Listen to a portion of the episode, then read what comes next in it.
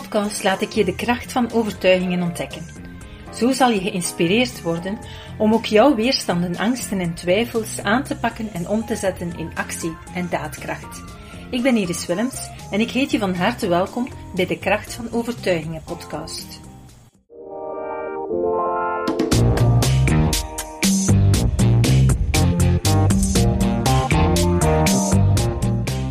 Vandaag in deze podcast vertel ik je het vervolg van mijn verhaal van de noodzakelijke mindset voor een succesvolle business. Intussen zijn we aanbeland in het jaar 2015 ongeveer, waar de evolutie van de technologie um, ja, meer richting, geleidelijk aan richting e-learning.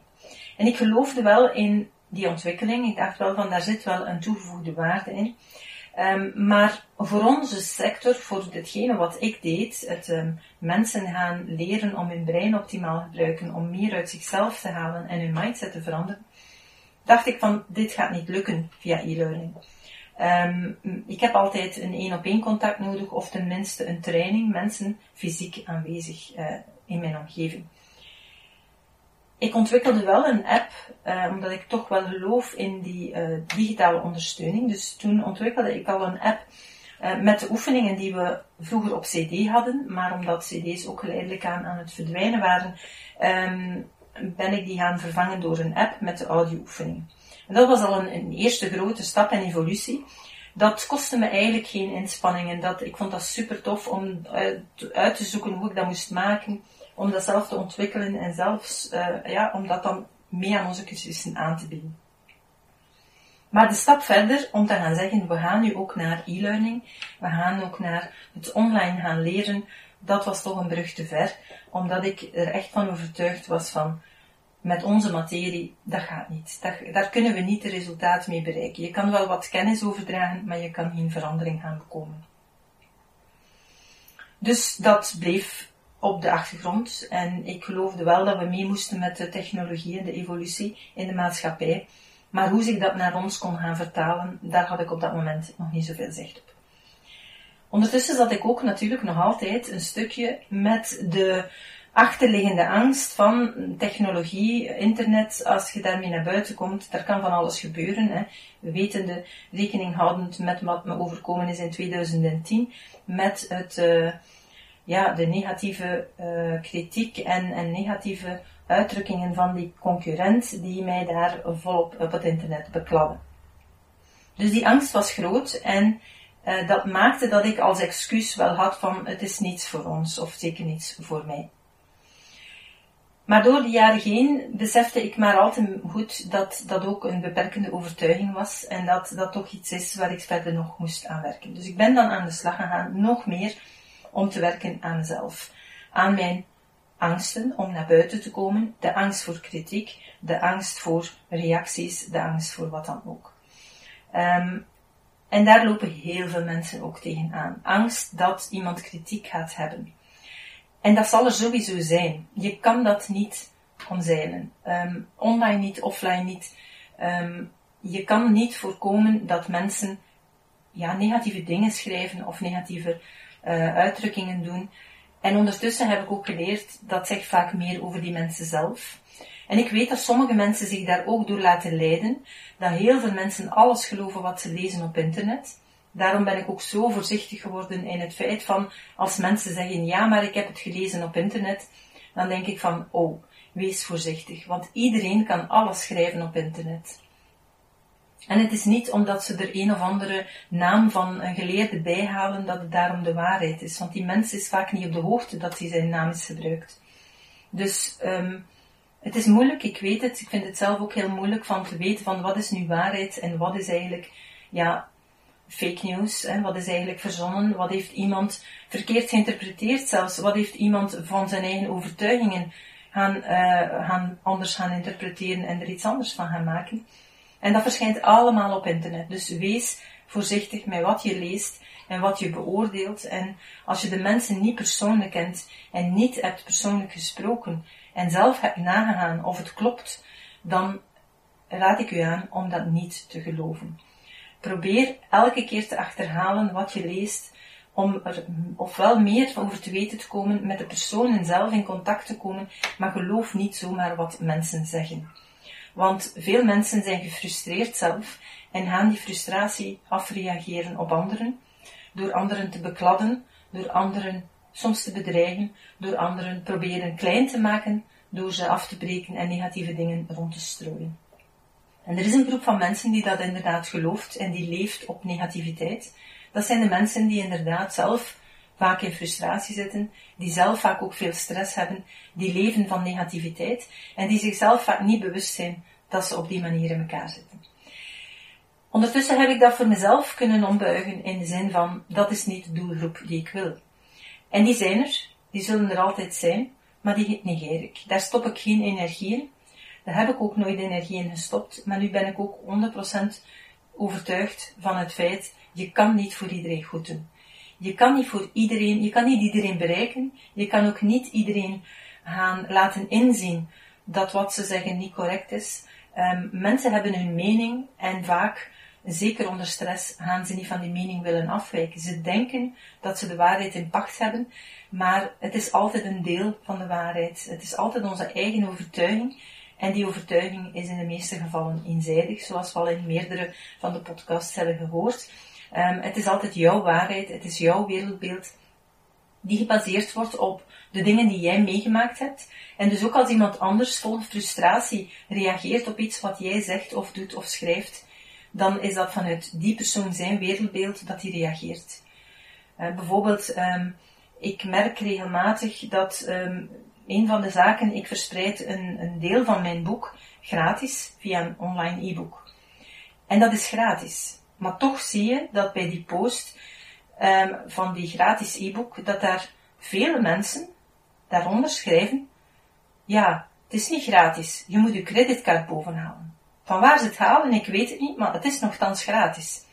Wat wel kan zijn, dat is nadat ze een e-book hebben gedownload, dan krijgen ze bijvoorbeeld, komen ze op een bedankingspagina waar ik hen vertel, het e-book zit in je mailbox, ga die zoeken of kijk in je spam.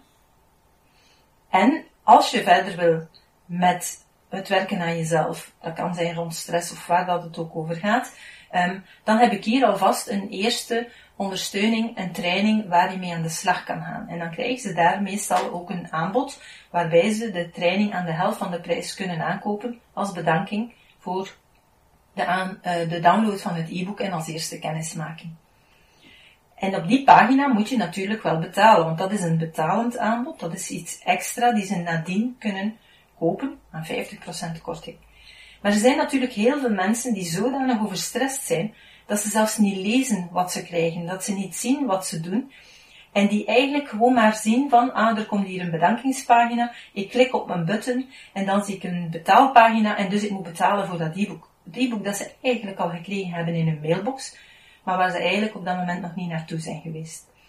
Dus mensen gaan oordelen over iets wat ze eigenlijk verkeerd oordelen.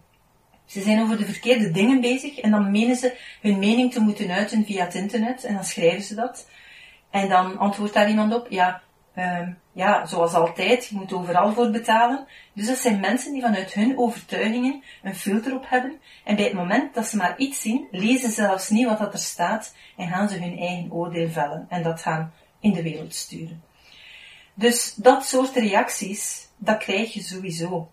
Maar dat zegt meer over die mensen dan over jezelf. Maar het is wel frustrerend, want ze geven verkeerde indrukken en de mensen die dat lezen, die misschien niet de moeite gedaan hebben om effectief te klikken om het gratis download van het e-book te gaan uh, aanvragen, die hebben zich misschien laten misleiden door het feit dat er één iemand of meerdere daaronder hebben gezet van ja, je moet ervoor betalen.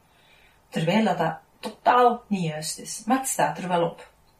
Dus dat is een voorbeeld van wat er leeft en wat er gebeurt op het internet. Er zijn heel veel mensen die vanuit hun frustraties en vanuit hun stress verkeerde dingen en verkeerde zaken gaan zetten, reageren en anderen daarmee ook gaan beïnvloeden. Maar als je daar niet mee om kan, dan heb je geen toekomst op het internet. Dat, dat, dat is een deel dat erbij hoort. Um, maar dat gebeurt eigenlijk ook buiten het internet. Alleen weet je dat niet. Er zijn altijd mensen die dingen over u gaan vertellen, die niet kloppen. Omdat ze er zelf iets bij verzonnen hebben, of omdat ze zelf een veronderstelling maken. Dat ze denken van niets kan gratis zijn, of er zit wel altijd een addertje onder het gras. Dus dat zijn mensen die zelf meer een overtuiging hebben waar ze moeten aan werken, en die gaan dat dan vaak aan anderen gaan verspreiden. En daardoor zijn er inderdaad mensen die zullen misleid worden en die misschien een verkeerd beeld van u zullen krijgen. Maar dat kan je niet uitsluiten. Offline niet en online niet. Het enige wat je wel kan doen, is voor jezelf het leren loslaten. In sommige situaties kan je het rechtzetten, kan je zeggen van kijk, ik weet niet van waar je dat gehaald hebt, dat het betalend is, maar als je goed leest, in je mailbox heb ik je dat gestuurd en het andere is eigenlijk een extra aanbod, een extra cadeau dat ik je doe, dus heeft helemaal niets met het e-book te maken. Dan zet je het recht, dan zien anderen ook van oké, dat is op die manier. Maar als het gaat over meer subjectieve zaken, waarbij iemand zegt van, ja, maar dat kan toch allemaal niet werken enzovoort, ja, dat heeft geen zin in mijn ogen om daar in discussie over te gaan. Want die mensen zijn zo overtuigd dat dat allemaal niet werkt, dat, dat ze het ook gewoon zelf saboteren. Hè. De kracht van overtuigingen is zo immens, dat als jij zelf zegt dat een bepaald medicatie niet werkt, dat je die medicatie, die werking van die medicatie gaat onderdrukken. Er zijn genoeg experimenten, er zijn genoeg onderzoeken gebeurd. En dat is effectief de kracht van de placebo en de nocebo. Maar dat is gewoon iets wat in ons dagelijks leven elke dag gebeurt. Alles wat je doet, al je overtuigingen, creëren eigenlijk een stukje placebo. Voor alles. Um, dus iemand die zegt van ja, het is allemaal placebo, die heeft niet goed begrepen waar het over gaat die weet niet dat hij zelf de kracht heeft om voor zichzelf iets te laten of niet te laten werken. Die weet niet dat hij bij alles wat hij elke dag doet of zegt tegen zichzelf, zich van alles wijs maakt, omdat iets wel of niet zou werken. Of het nu gaat over medicatie of over uw business gaan laten uh, lanceren of over interactie met mensen. Het werkt op alle terreinen op die manier. Dus de mindset u daar kunnen overzetten en kunnen zorgen dat je eigenlijk daar los van komt van wat mensen zeggen, oordelen over u, is een heel belangrijke. En dat is iets waar ik zelf inderdaad um, heel erg heb moeten aan werken, heel erg heb, um, ja, aan mijn overtuigingen heb moeten gaan zoeken naar welke overtuigingen heb ik nog allemaal nodig, want het is niet met één overtuiging op te lossen. Het zit op zoveel kleine terreinen van je zelfbeeld verdoken, het zit in zoveel kleine situaties verdoken, dat je telkens opnieuw daarmee in contact komt en denkt van, oh lap, hier, even, hier ben ik terug weer in mijn angst, of hier zit ik terug weer met iets wat me blokkeert. En door dat te gaan aanpakken, kom je elke keer een stapje verder. Dus dat is belangrijk als je wil dat je business groeit, dat je met je zaak kunt groeien, dan is het cruciaal om aan je mindset te werken, om aan je eigen angsten te werken, om aan je zelfbeeld te werken en om zelf naar buiten te kunnen en te durven komen. Ik had een, daarnaast, um, had ik dan het idee wel, vanaf 2019 dacht ik, oké, ik, um, ik wil wel weer meer naar buiten komen en ik zou eigenlijk, het is altijd al mijn, mijn doel geweest om met de methodes die ik heb leren kennen, zelf tijdens mijn studies en waar ik zoveel aan gehad heb, waardoor ik mijn studietijd heb kunnen halveren, meer dan halveren en het resultaat meer dan verdubbelen, met minder dus inspanningen veel meer gaan halen. Ik heb dat ook op zoveel terreinen, zoals je ondertussen al hebt gehoord, kunnen toepassen in mijn leven, dat eigenlijk het mijn missie is om dat aan iedereen te gaan leren. Maar ik had dus gekozen, aanvankelijk van, ik wil met, met, met het bedrijf um, me richten naar, naar andere bedrijven die het aan hun medewerkers gaan aanbieden. De reden waarom ik die piste had gekozen was omdat ik in de overtuiging zat dat bedrijven wel investeren in opleiding voor hun mensen, maar individuen dat niet voor zichzelf doen. Dat een particulier niet investeert in zichzelf voor persoonlijke ontwikkeling. Dat um, alles wat te maken heeft met groeien bij jezelf gratis eh, of zeer goedkoop zijn. En dat heeft natuurlijk wel te maken met het feit dat heel veel mensen in die business zo denken. Er zijn heel veel ja, trainers, coaches die in een een of ander bijberoep um, een activiteit uitoefenen en ver onder de marktprijs iets aanbieden. Gewoon omdat ze één, het misschien zien als hobby, maar in de hoofdzaak omdat ze eigenlijk die eigenwaarde niet hebben, niet voelen om daar geld voor te vragen. En dus eigenlijk met hetzelfde probleem zitten, namelijk, mag daar geen geld voor vragen, het moet allemaal goedkoop zijn, want ik doe het om mensen te helpen. En, en dat is ook een heel groot misverstand. Het is niet omdat je mensen wil helpen dat je er geen geld voor mag vragen. Een dokter die helpt ook, maar die vraagt ook geld voor zijn consultatie. Alleen heeft hij het voordeel dat er een stuk terugbetaald wordt van het risief, maar hij vraagt wel geld, hij verdient daarmee. Um, iedereen die ergens werkt, die wordt betaald door zijn werkgever.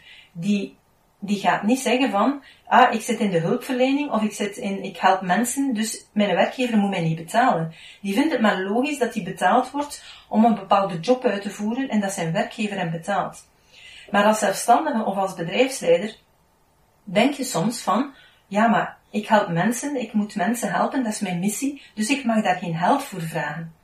En dat, dat klopt ergens niet. Je moet ook leven, je moet ook overleven, je moet ook zorgen dat je, als je dan wil groeien en mensen in dienst neemt, dat je die mensen kan betalen. Die mensen worden niet van de hemelse dauw betaald. Zij vinden het maar normaal dat ze hun loon krijgen. En jij vindt het maar normaal dat je hen betaalt, maar niet dat je zelf wordt betaald. Daar zit iets mis. En dus binnen in de sector van het zorgen dat mensen in hun persoonlijke groei ontwikkelen, ehm, de, de gezondheidszorg en binnen de hulpverlening, zitten nog heel veel verkeerde overtuigingen, uh, die, die iedereen in stand houdt. Want helpen moet gratis zijn. Ik zeg niet dat alles moet betalend zijn. Maar als het jouw job is waarbij je van s morgens tot s avonds mensen helpt om, om, om zelf beter te worden en te groeien in hun leven, dan is het niet de bedoeling dat je dat allemaal gratis gaat doen. Want dan ga je zelf in de miserie geraken en kan je anderen ook niet meer gaan helpen. Dus je moet het zien als een, een waardevolle uh, job waar je, waar je echt naar verloond wordt. En die mindset was dus bij mij ook niet goed. Ik dacht, als ik me richt naar individuen, die gaan niet willen betalen, alles moet gratis zijn. En, uh, of heel laag, 5 euro of zoiets. Um, maar zeker niet de waarde die het heeft en wat ik hen geef. Dus door daar gaan aan te werken, um, ben ik geleidelijk aan ook, niet geleidelijk aan, eigenlijk vanaf het moment dat ik er ben gaan aan werken, heb ik kunnen zien dat dat niet klopt. Uiteraard, er zijn altijd mensen die nergens voor willen betalen en die alles gratis willen. Maar dat is niet jouw doelgroep. Die doelgroep moet gewoon zich richten op wat gratis op het internet te vinden is. En wat gratis op het internet te vinden is, is meestal kennismakingsaanbod, gaat niet in de diepte, heeft geen opbouw, zijn allemaal losse stukjes en daardoor komt men toch niet tot resultaat. Um, toen ik begon met het, dus het idee had van in 2019, ik wil een online platform uitbouwen. Eerste idee was, ik ga dat doen naar bedrijven. Opnieuw, ik zat vast in de overtuiging, alleen bedrijven gaan dat aanbieden aan hun medewerkers. En dus vanuit die optiek heb ik het gaan uh, creëren. Maar ik ben tegelijkertijd, omdat ik ook nood had om, um, om mezelf verder te ontwikkelen en, en, nieuwe zaken uit te testen, ben iemand die graag uh, nieuwe dingen, nieuwe terreinen ontdekt, ben ik mezelf ook gaan verdiepen in um, alles wat te maken heeft met online leren en online marketing. En toen voelde ik opnieuw heel wat overtuigingen waar ik mee zat. Want heel wat zaken die men mij aanraadde om te doen, voelde ik weerstand tegen stemmetjes in mijn hoofd die zeiden van, ja, maar dat ga ik niet doen. Want um, dat past niet bij mijn business. Ja, maar mijn klanten gaan dat pusherig vinden. Ja, maar mijn klanten gaan dat opdringerig vinden. Um, ja, mijn klanten gaan daar niet voor willen betalen. Uh, dergelijke zaken. En op dat moment, die ja maar, dat zijn allemaal overtuigingen. Ik ben die één voor één gaan aanpakken. Um, op heel korte termijn. En tegelijkertijd ben ik ook de trainingen gaan opnemen om een online uitgebreid platform te gaan maken. En ook daar bij het opnemen voelde ik weerstand. Ik voelde ook daar weer overtuigingen. Ik voelde daar dat ik terug weer mijn grenzen moest verleggen. Want ik was wel gewoon van voor groepen te spreken. Ik heb zelfs voor groepen gesproken van, van meer dan duizend personen. Ik had daar geen enkele moeite mee. Maar het feit dat ik het moest opnemen voor de camera zonder dat er iemand was, zonder dat er publiek was, was voor mij een immense opdracht in het begin. Ik voelde daar enorm veel weerstand tegen, want ik had geen interactie, ik, ik had geen feedback en ik verloor al mijn dynamisme. Dus ik heb ook daar aan mijn overtuigingen moeten werken. Ik heb daar um, een aantal overtuigingen gedaan. Met de techniek van de balanstechniek ben ik ook naar in de weerstand gegaan. Um, terwijl ik aan een opname bezig was of ging beginnen, ben ik door de emotie gegaan. En op één dag was dat aangepakt, was dat door, doorbroken. En de volgende dag ben ik gestart en sindsdien is dat eigenlijk geen enkele moeite meer om nog iets online op te nemen. Ik vind het zelfs leuk. Dus als je aan je weerstanden werkt, dan wordt het geen opdracht meer, maar dan wordt het leuk. En dan wordt het een onderdeel van wat je gaat doen. Dus je ziet, er zijn heel veel aspecten die daarbij komen kijken. Dus het, het, het groeien naar, ik ga naar dat online gaan, was al een eerste overtuiging dat dat niet zou werken. Ondertussen heb ik vastgesteld dat het eigenlijk zelfs nog beter werkt vaak dan de fysieke trainingen en de één op één live coaching. Er zijn verschillende elementen die veel sterker zijn, namelijk door de opnames um, kunnen mensen het herbekijken, um, kunnen ze daardoor er veel meer uithalen, want meestal na één dag training komt iemand buiten en zegt, ah, het was interessant, en wat hebben we allemaal gezien? En ze kunnen maximum nog 50% herhalen van wat ze gezien en geleerd hebben, en al de rest zijn ze al kwijt. Bij een online training is dat niet zo. Ze kunnen die kijken, herbekijken. Uh, ik deel die op in hele kleine stapjes, waardoor mensen niet ineens overladen worden met heel veel kennis, maar het stelselmatig kunnen integreren. En waardoor ik merk dat de resultaten veel sneller komen en veel blijvender zijn. Um, terwijl als je uh, twee dagen training of vier halve dagen training, want wij hebben de training en geven nog altijd de training in halve dagen, um, dan, dan spreid je het wel en komen mensen even terug met hun feedback. Maar dat is op een heel korte tijdspanne, bijvoorbeeld over de looptijd van twee maanden. Terwijl met een, het online programma wat ik bijvoorbeeld aanbied, gaan ze um, over een veel langere periode, bijvoorbeeld over zes maanden of over een jaar, over die training gaan doen. En in die zes maanden of dat jaar kom je veel meer dingen tegen in je leven waarop je het kan toepassen. Heb je dus veel meer situaties waar je kan naar refereren, kan je veel meer het gaan toepassen en experimenteren in heel veel diverse contexten. En dat maakt dat een training veel meer diepgang krijgt door de combinatie van het online leren met de opnames. En wat ik er dan natuurlijk ook aan toegevoegd heb, is een live online sessie als ondersteuning, dat ze wel met hun vragen bij u terecht kunnen. Maar dat zijn allemaal zaken die ik in het begin niet had ingeschat. En waar ik dus heel veel weerstand had, terwijl dat de oplossing eigenlijk nog beter is dan het, de vorige versie, vind ik zelf. Hetzelfde bij de één op één coaching. Ik dacht altijd, ik moet de mensen niet fysiek bij mij hebben, ze moeten bij mij zitten, anders heb ik daar geen voeling mee, anders kan ik niet inspelen op wat ze nodig hebben. En ik merk nu bij de online sessies dat ik dezelfde feeling heb, diezelfde reacties krijg, dat mensen zeggen van wauw, hoe dat je dat aanvoelt, um, wat ik juist nodig heb en, en hoe diep dat ik daarin ga. En als voordeel, ik neem ook de online sessies altijd op, waardoor ze de opnames krijgen. En waardoor ze eigenlijk nu ook nog nadien kunnen gaan terugkijken naar wat we in de 1 op 1 sessie hebben gedaan. Terwijl in een live sessie hadden ze dat niet. Het einde van een live sessie, van een 1 op 1 gesprek, een coaching sessie, gingen ze buiten en zeiden ze, oh, het was een interessante coaching, maar ga, eigenlijk, ik ben wel weer al veel kwijt. het is jammer dat ik dat niet allemaal heb. Dat hebben ze nu wel. Door die online sessies hebben ze die opnames en kunnen ze opnieuw gaan dingen bekijken en gaan verdiepen en ermee verder gaan. Dus je ziet dat de overtuigingen je heel erg um, ja, belemmeren en ooglappen geven. Het is pas als je het gaat doorbreken en komt in een, durft de stap te zetten, durft uit je comfortzone te komen, dat je kan gaan zien wat de opportuniteiten en de kansen zijn die je krijgt uh, door, ander, door dingen anders te gaan doen. Dus naar buiten komen met mezelf was een heel grote opdracht daarin, heb ik aangepakt. Het um, werken aan de overtuigingen rond online gaan werken heb ik ook aangepakt en heeft mij ook gemaakt dat ik uit mijn comfortzone daarin ben kunnen gaan komen.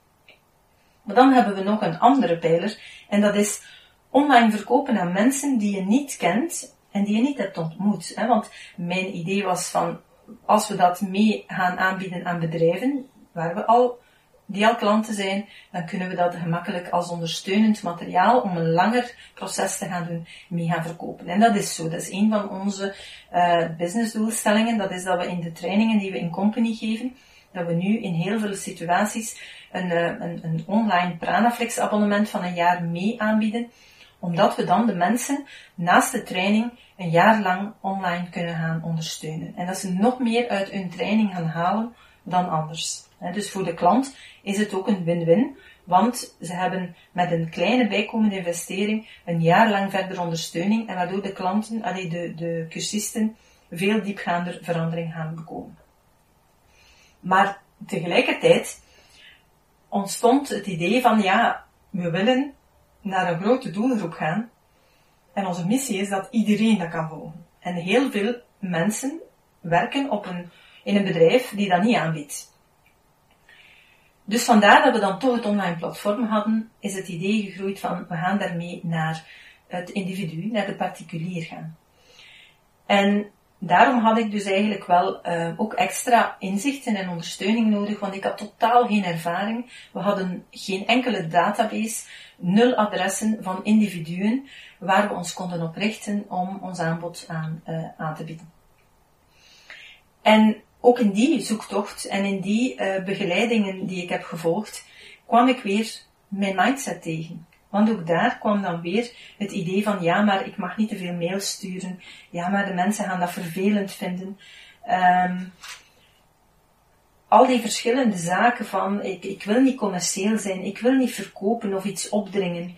Um, die kwamen allemaal naar boven. Dus dat was een volgende bewustwording van mijn mindset die niet goed zat om aan dit soort publiek te gaan verkopen. En ook het feit dat mijn mindset nog altijd zat in het feit van ze willen daar niet voor betalen. Dus ik ben mezelf gaan richten op van oké, wie is mijn, mijn ideale klant? En ik ben ook gaan overtuigingen gaan inprenten, zoals bijvoorbeeld, ik ben het aan mijn klanten verplicht om hen een aanbod te doen. Want de mensen die mij volgen of die iets een e-book hebben gedownload, um, of een webinar hebben gevolgd, of iets anders van mezelf uh, zijn tegengekomen en zijn gaan lezen. Die mensen zijn op een of andere manier geïnteresseerd in wat ik aanbied, anders zouden ze het niet lezen of niet downloaden of niet volgen, anders zouden ze er hun tijd niet in stoppen. Dus, en waarom ben je geïnteresseerd? Omdat je normaal gezien zoekt naar een oplossing voor iets. Natuurlijk zijn er heel veel mensen die zoeken naar oplossingen en die blijven zoeken, omdat ze de stap niet durven wagen om iets te doen. En binnen die groep van mensen die zoeken, zijn er ook heel veel die effectief zoeken, maar niet weten van wat moet ik nu doen. En wanneer ze je dan tegenkomen en je biedt hen een, een oplossing, je biedt hen inzicht wat ze moeten doen en wat ze, hoe ze, ze het zouden moeten aanpakken, dan is het eigenlijk heel logisch dat je hen ook een vervolg gaat aanbieden. Dat je hen ook zegt van kijk, als dit jou interesseert, ik heb u al heel veel gegeven, ik heb u al heel wat gratis kennis weggegeven, als je nu verder wil, dan ga je er wel voor moeten betalen. Want ja, zoals ik daar straks al zei, ik moet ook leven. En iedereen die ergens werkt, die wordt ook betaald. Dus het is niet omdat het mijn eigen zaak is dat ik niet betaald moet worden.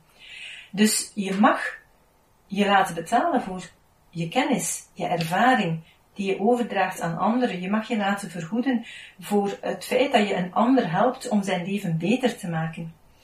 En als mensen vinden dat dat niet kan, dan is dat niet jouw doelgroep. Dan zijn dat mensen die op dat moment in hun mindset nog niet klaar zijn om te groeien. Want mijn eigen ervaring is ook, ik heb ook heel veel opgezocht op internet. Ik heb ook heel veel gratis webinars gevolgd. Maar die brengen je niet naar het next level. Die brengen je naar een eerste stapje.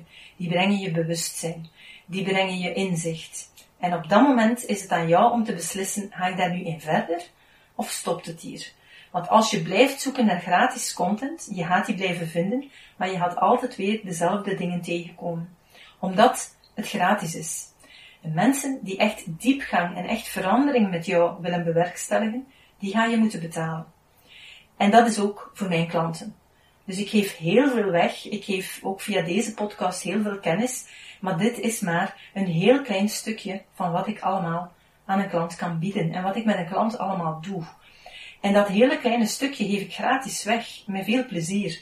Maar als ik al mijn kennis en alle ervaring en alle uh, tools en alle methodes ga weggeven die mij in de voorbije twintig jaar hebben gebracht tot waar ik nu sta, ja, dat is niet logisch. Ik heb daar ook moeten voor investeren. Ik heb daar ook moeten voor uh, knokken. Ik heb moeten met vallen en opstaan mijn lessen leren. En die zijn ook wat waard. Ik heb zelf ook uh, begeleiding, coaching en dergelijke gevolgd. Dus ik heb ook geïnvesteerd in mezelf. Al vanaf toen ik nog aan, aan, aan de UNIF studeerde, ben ik eigenlijk al gaan opleidingen, bijkomende opleidingen gaan volgen die ik uit mijn eigen spaargeld van mijn vakantiejobs heb betaald. Dus je kan maar groeien, je kan echt maar je business succesvol maken als je durft te investeren in jezelf. en in je bedrijf in deze, in deze situatie. Maar algemeen gaan mensen maar echt groeien als ze effectief in hunzelf investeren. En dat betekent vaak ook geld investeren in zichzelf. Dus vandaar heb ik mezelf die mindset kunnen uh, ook volledig veranderen om ervoor te zijn, bij mezelf van overtuigd te zijn dat als ik mensen veel dingen gratis aanbied en ze niet kunnen verdragen dat ik ook een aanbod daarbij doe, dan is dat niet mijn doelgroep. Het is niet logisch dat ik alleen maar gratis zou geven. Dus door dat te veranderen, voel ik me nu wel comfortabel bij het sturen van mails. En dan krijg je soms, soms denk ik nog wel even van, oei, stuur ik niet te veel mails. En dan denk ik, oké, wie te veel vindt, die moet zich maar uitschrijven.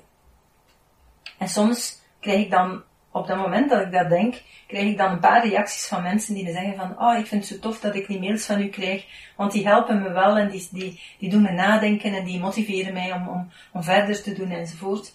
En tegelijkertijd krijg ik van mensen uh, een reactie op de mail van, stop eens met al die mails, ik krijg daar stress van. Je kan nooit voor iedereen goed doen. Je kan nooit bepalen wat iedereen graag geeft aan frequentie van mails. Je hebt mensen die graag elke dag of om de twee of om de drie dagen een mail krijgen, omdat ze dan in hun mindset positief blijven en blijven denken van, ah ja, ja inderdaad, ik moet aan mezelf werken. Je hebt mensen die mij één keer per maand al te veel vinden. Maar die groep die het te veel vindt, die moet zich uitschrijven. En daar krijg je dan opnieuw weer de mindset van de zelfstandige of de bedrijfsleider. Ik moet zorgen dat iedereen op mijn, mijn mailinglijst blijft staan. Ik moet zorgen dat ik veel mensen op mijn mailinglijst krijg. En als iemand zich uitschrijft, dan voelt men zich persoonlijk afgewezen. Of dan denkt men, ik, ze vinden me niet interessant genoeg. Of um, ik doe het niet goed, of wat dan ook. Maar ook dat zijn jouw overtuigingen, jouw beperkende overtuigingen. Want er zijn heel veel redenen waarom iemand zich kan uitschrijven. Het kan zijn dat ze effectief dat wat jij aanbiedt kennen en dat het voor hen geen toegevoegde waarde is. Dat ze op een, een of andere manier op je mailinglijst kwamen, maar het verkeerd hebben ingeschat. Het kan ook zijn dat ze dubbel in je lijst zitten met twee verschillende mailadressen en dat ze daarom uitschrijven. Het kan ook zijn dat ze je op een andere manier liever volgen, bijvoorbeeld via een podcast of via een blog of via je Instagram of Facebook of wat dan ook, en dat ze niet graag mails ontvangen kan ook zijn dat ze er niet klaar voor zijn. Dat ze eigenlijk denken van, ik heb dat niet nodig, maar dat ze gewoon op dit moment nog met een heel echte blinde vlek zitten en niet beseffen dat ze het wel nodig hebben. Het kan ook zijn dat ze um, al op dit moment andere prioriteiten hebben. Dat er iemand ziek is in hun omgeving, of ze zelf, of weet ik wat, en dat ze daarom zeggen van nu ga ik eerst mijn prioriteit op iets anders zetten en ik ga me daarom uitschrijven. Dat kan. Of ze vinden het effectief niet interessant. Maar dat is een van de zoveel redenen, en we zijn heel snel geneigd als iemand zich uitschrijft, het te interpreteren als ze vinden mij niet interessant. Dus ook daar, mindset is superbelangrijk. Tegelijkertijd, als je mensen hebt die je op een mailingenlijst wil krijgen, dan is het van belang dat je beseft, als je eenmaal je wat groeit en je wil je mailinglijst gaan automatiseren, dan, dan betaal je daar ook voor. En dan heeft het niet veel zin van massa's mensen op je mailinglijst te hebben waar je zelf voor betaalt om dat te kunnen verzenden, um, die dan eigenlijk niets met je mails doen of die er geen interesse in hebben. Dus het is veel interessanter voor jou dat mensen zich uitschrijven die je niet interesseren, of die, die geen interesse hebben in jou, um, dan wanneer ze op je lijst blijven staan. Want dan kost het je alleen maar geld. Dus dat is iets wat ook heel belangrijk is en wat je kan helpen om daar los van te komen. Een mailinglijst opbouwen hangt dus ook samen met, met het feit van, ja, hoe ga ik die mailinglijst opbouwen? Dus ook daarin heb ik um, heel wat weerstanden moeten overwinnen om voor mezelf die mailinglijst te kunnen opbouwen. En dat is echt wel um, heel snel gelukt door de juiste tools en de juiste methodes te gaan gebruiken um, en, en de juiste waarde te geven aan uw klanten. Het is belangrijk dat je in wat je schrijft, in je mails, dat je ook je boodschap overbrengt zoals je wil dat je klant u leert kennen. Je moet je niet beter voordoen dan je bent. Je moet ook geen beloftes maken die je niet kan waarmaken. Want dat, dat wreekt zich toch nadien. Dus wees zo eerlijk mogelijk, wees zo persoonlijk mogelijk. Um, en probeer vooral niet iedereen te bereiken. Want als je iedereen wil bereiken, dan bereik je niemand. dan is er niemand die zich aangesproken voelt. Dan is er niemand die zich herkent in jouw verhaal. En als ze zich niet herkennen in je verhaal, dan raak je de mensen niet en dan hebben ze ook geen verdere interesse in jouw aanbod. Dus ook dat zijn elementen die, um, die heel belangrijk zijn, kunnen kiezen. Kiezen is gekozen worden. Terwijl veel mensen zijn bang als ze een doelgroep kiezen, dat ze te weinig bereik gaan hebben. Veel mensen hebben een mindset vanuit de, um, de angst voor verlies. De, zitten te veel in beperkingen te denken, in plaats van in overvloed, in plaats van in aantrekking, in plaats van het komt vanzelf, um, in plaats van er is voor iedereen een markt, zijn ze constant bang van niet genoeg te hebben. En die angst van constant niet genoeg te hebben, die belemmert je groei. Daardoor ga je jezelf klein houden, daardoor ga je zorgen dat je zelf geen groei kan gaan realiseren. Dus het is belangrijk te kunnen kiezen, in, de, in je overtuiging te hebben, ik kan kiezen, als ik kies, dan zal ik gekozen worden. En ook, ik richt me 100% op de klanten die bij mij passen. En die anderen moeten zich maar uitschrijven. Ja. En nog een andere, uh, waar ik zelf niet zo heel veel mee te maken had heb, maar ik hoor die ook heel veel van uh, mijn klanten, die ofwel beginnend, ja, die beginnend zelfstandig zijn, of die nog willen beginnen, maar nog niet begonnen zijn. Dat is dat ze het idee hebben van, ik heb nog geen ervaring genoeg.